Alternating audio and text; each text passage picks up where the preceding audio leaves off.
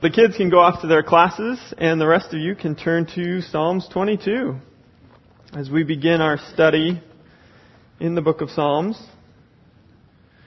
I would start with asking the question, what do we do when God is silent?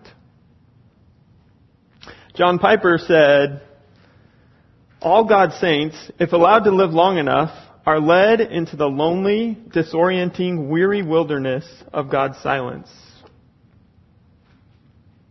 Many Christians all throughout history have been in this place. One of them is a guy named Horatio G. Spafford, who you may be familiar with. He's the author of the psalm, It Is Well with My Soul. He's a guy who lived in the 1800s and was a prominent lawyer in the Chicago area. He and his wife had four kids and over time had amassed a great deal of property holdings in the Chicago area. And then came the Great Chicago Fire, which wiped out most all of the city and with it almost all of the property that they owned. And not just that, but they also lost all of the land holding records, which stated who owned what property. And so, when it was all said and done, they would end up losing almost all of the land that they owned as well. At that same time, he and his family were going to be headed to Europe, and he decided he needed to stay home and deal with these issues. And so he sent his family on ahead, and they headed off to Europe. On the passage to Europe, the boat sank, and their four kids ended up drowning. His wife was saved, and he and his wife ended up going on to have three other kids, one of which ended up dying as well. So out of the seven kids that they had, only two of them would end up surviving. This led Horatio into a place of depression, which ultimately gave way to mental illness in his life. And he found himself dying in that state just a few years after that. He found himself very much in the place that David finds himself in Psalm 22, asking the question, where are you, God? I have served you, and yet when I need you, where are you? We still encounter this question today in many different situations. Sometimes it's a health crisis or a family crisis or a marriage crisis. And we find ourselves praying, asking God to intervene in that situation or sometimes just to explain it. And the result of that is to get back silence. This is where David finds himself, and Psalm 22 is an outpouring of this conversation between him and God as to how he's feeling, where he's at, and so we'll read it together and then see what we can pull from it. He begins in verse 1. My God, why have you forsaken me? Why are you so far from my deliverance and from my words of groaning? My God, I cry by day, but you do not answer. By night, yet I have no rest. But you are holy, enthroned on the praises of Israel. Our fathers trusted in you. They trusted, and you rescued them. They cried out to you and were set free. They trusted in you and were not disgraced. But I am a worm and not a man, scorned by men and despised by people. Everyone who sees me mocks me. They sneer and shake their heads. He relies on the Lord. Let him rescue him. Let the Lord deliver him, since he takes pleasure in him. You took me from my mother's womb, making me secure while at my mother's breast. I was given over to you at birth. You have been my God from my mother's womb. Do not be far from me, because disaster is near, and there is no one to help. Many bulls surround me. Strong ones of Bashan encircle me. They open their mouths against me. Lions mulling and roaring. I am poured out like water, and all of my bones are disjointed. My heart is like wax melting within me. My strength is dried up like baked clay. My tongue sticks to the roof of my mouth. You put me into the dust of death. For dogs have surrounded me. A gang of evildoers have enclosed in on me. They pierced my hands and my feet. I can count all my bones. They divided my garments among themselves, and they cast lots for my clothes. But you, Lord, do not be far from me, my strength. Come quickly to help me. Deliver my life from the sword, my only life from the power of these dogs. Save me from the mouths of the lions. You have rescued me from the horns of the wild oxen. I will proclaim your name to my brothers. I will praise you in the congregation. You who fear Yahweh, praise Him. All you descendants of Jacob, honor Him. All you descendants of Israel, revere Him. For He has not despised or detested the torment of the afflicted. He did not hide His face from me, but listened when He cried to me, when He cried to Him for help.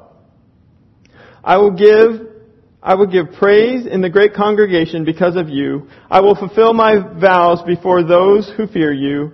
The humble will eat and be satisfied. Those who seek the Lord will praise Him. May your hearts live forever. All the ends of the earth will remember and turn to the Lord. All the families of the nations will bow down before you, for kingship belongs to you, Lord. He rules over the nations. All who prosper on earth will eat and bow down. All those who go down to the dust will kneel before Him. Even the one who cannot preserve his life, their descendants will serve Him. The next generation will be told about the Lord. They will come to tell a people yet to be born about His righteousness, what He has done. Let's pray and ask the Lord what He has for us in this text today. Lord, we thank You for Your word, and we thank You for David's raw expression of where he's at and how he feels. Lord, just help us to look at it and be encouraged by it, and to take from it the message that You would have for us. So Lord, let the Holy Spirit soften our hearts to the message that He has for each of us in this. And we ask this in Your name. Amen. So David begins with his place, but not just where he's at, also recognizing who God is. So he says, my God, why have You forsaken me? Why are You so far from my deliverance and from my words of groaning? My God, I cry by day, but You do not answer. By night, yet I have no rest. But You are holy, enthroned on the praises of Israel. It is as if David is saying, God, I don't feel You and I don't see You, but I know that You're holy.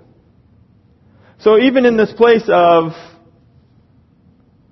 struggle and torment, he hasn't lost sight of the fact that God is sovereign still, even if it's just at this point an act of will. But he still needs the reassurance of God's work in his life. And so he looks back. Our fathers trusted in You. They trusted, and You rescued them. They cried out to You and were set free. They trusted in You and were not disgraced. So lacking God's work in this situation, in the moment, he looks back to, okay, what has God done? And so he could be looking at things like God's work in the nation of Israel itself, or even in his own history itself. He could be thinking back to things like when Israel was enslaved in Egypt and they cried out to God and God sent Moses to rescue them. Or you could be thinking of not long after that when Pharaoh says, wait a minute, I didn't actually want to let them go.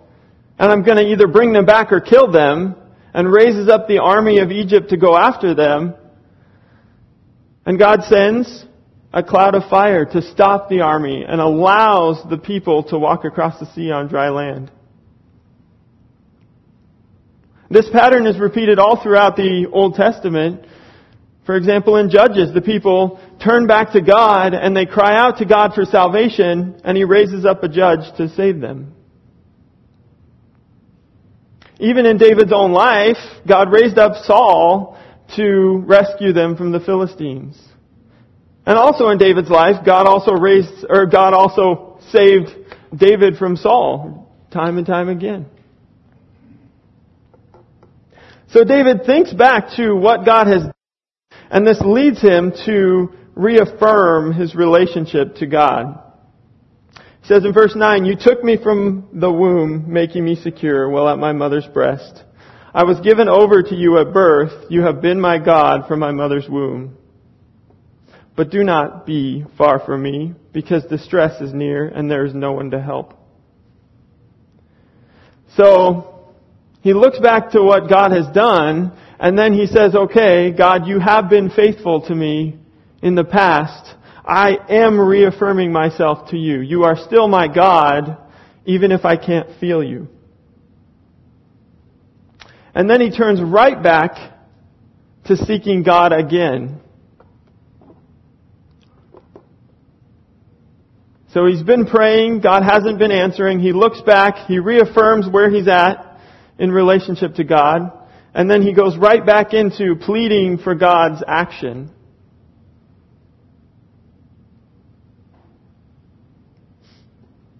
But God allows him to go on struggling.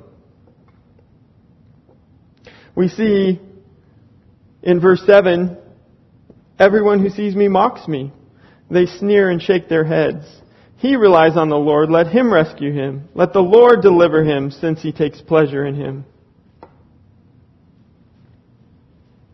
And then he talks about, in verse 12, "Many bulls surround me. Strong ones of Bashan encircle me.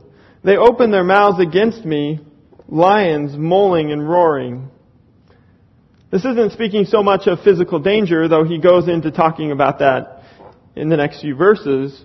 But here, he's talking about these people who are not following you are successful. It is, in a sense, he's saying, "God, I have been following you, and the result of that for me is persecution, but these guys who do not follow you and are persecuting me, they're getting all the Chick-fil-A. They're successful and wealthy. They're prospering.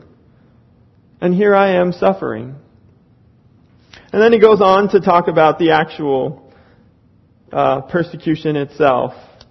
"I am poured out like water, and all of my bones are disjointed. My heart is like wax melting within me. My strength is dried up like baked clay.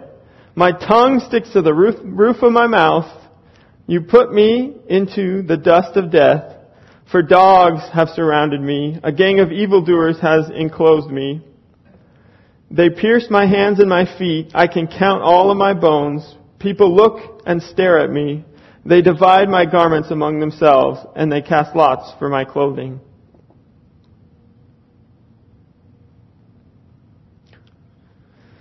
So for the first 19 verses here, David is going back between, "This is my situation,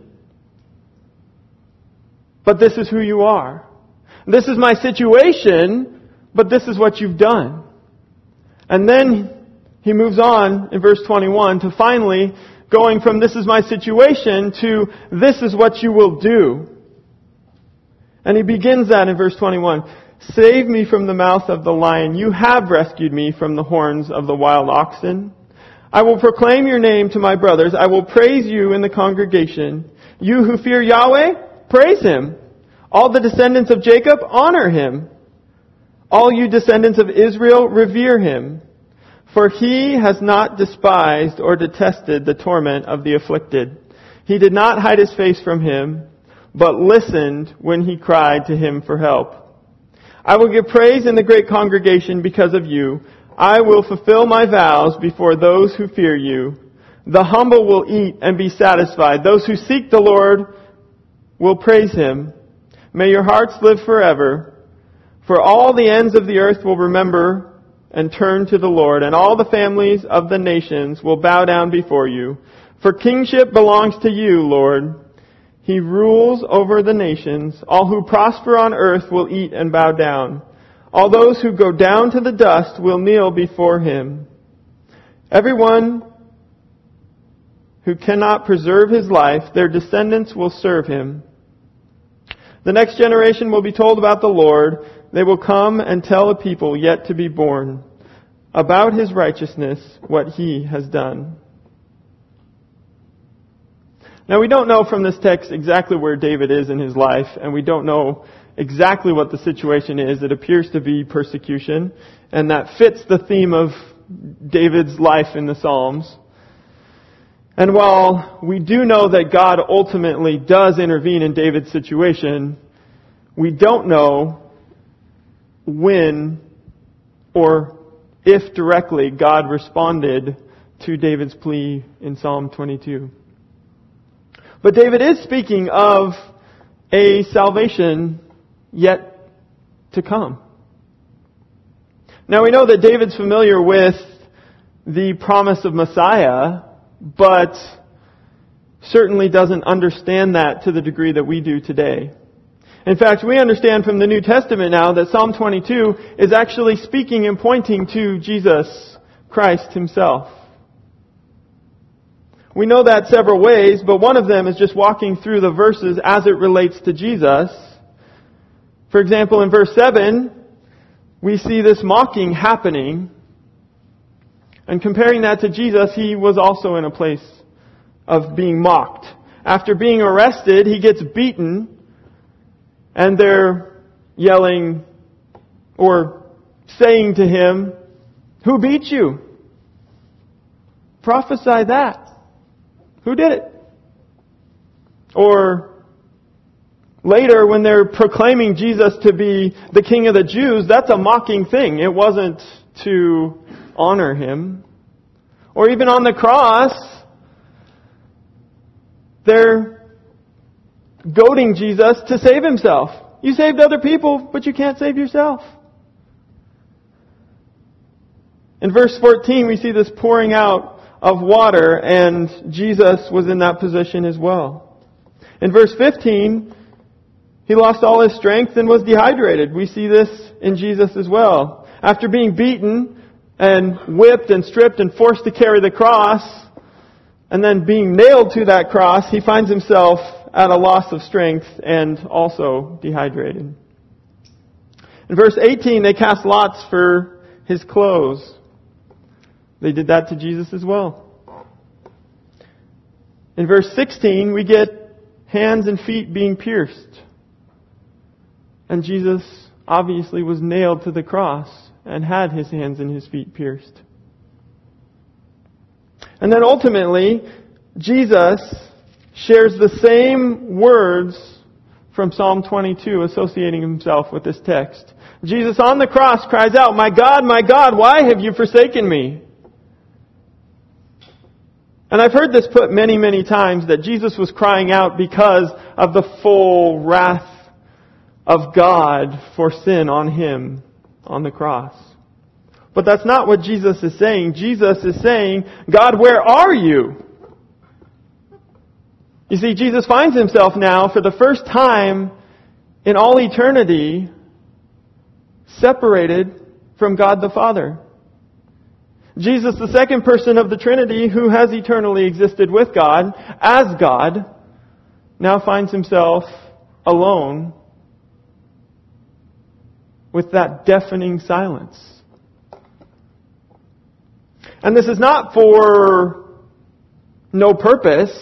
It's not that God was mad at Jesus, or God forgot about Jesus, or God was not interested. It was God's perfect plan for humanity. You see, we sinned and we're separated from God, and so God, wanting to reunite us with Himself, sent Jesus, the perfect sacrifice, to take on the sin of humanity so that we can be reconciled back to God. And so the silence of Jesus is anything but purposeless. And so Jesus becomes for us the example of the purposeful silence of God. But Jesus is not just the example of the purposeful silence of God. Jesus is also the assurance, the promise to us of God's speech to us. If you look in the book of Hebrews chapter 1, it begins with this statement in verse 1. Long ago, God spoke to the fathers by the prophets at different times and in different ways. In these last days, He has spoken to us with His Son. God has appointed Him heir of all things and made the universe through Him. The Son is the radiance of God's glory, the exact expression of His nature, sustaining all things by His powerful word. In the original text, it says, He has spoken to us by Son.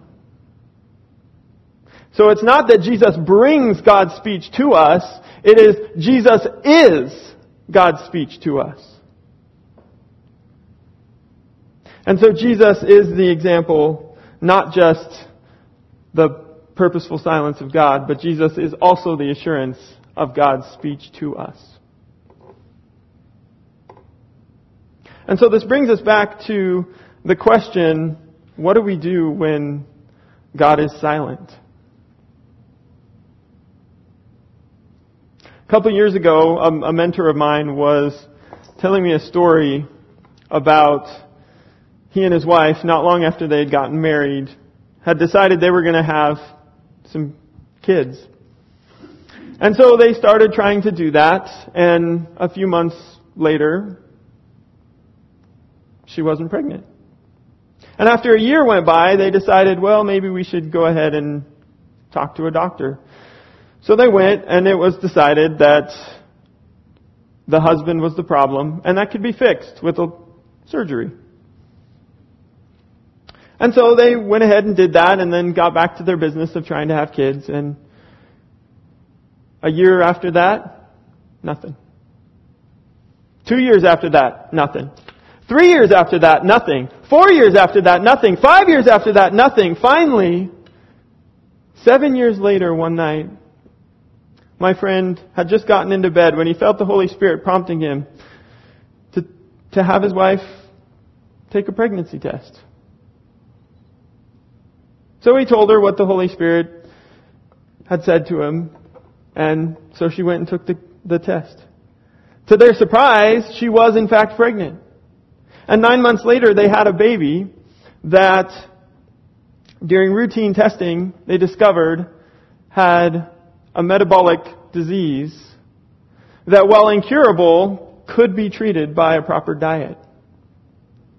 What's interesting is this disease had only just been discovered that year. So had they had kids 7 years before when they wanted to, all those kids would have died.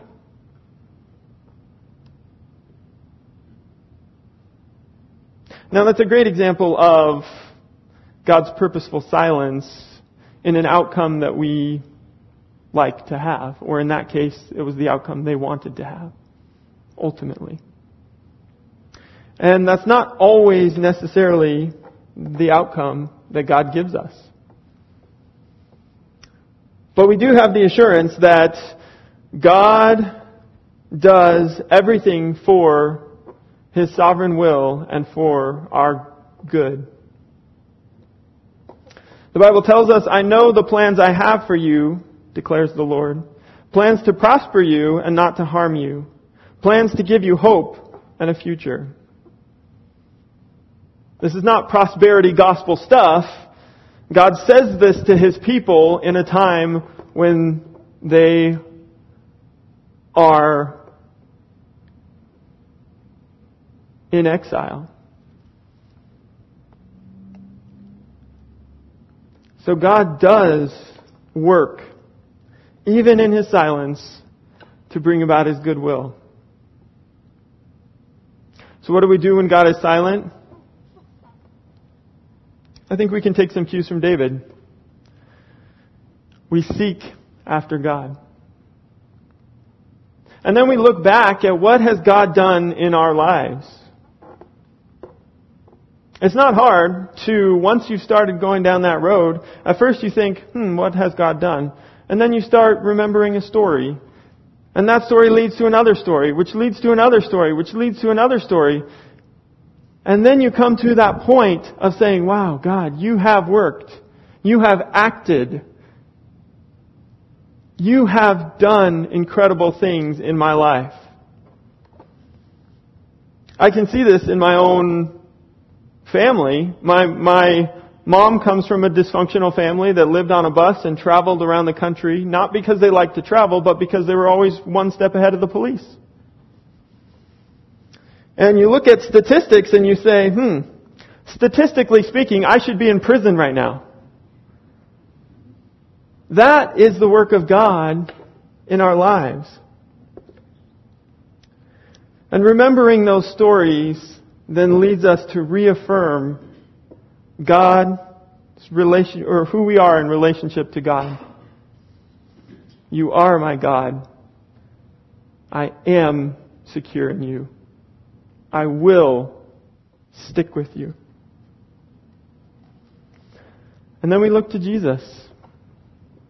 Because Jesus is the example of God's purposeful silence. And Jesus is also the example of God's speech to us. Let's pray.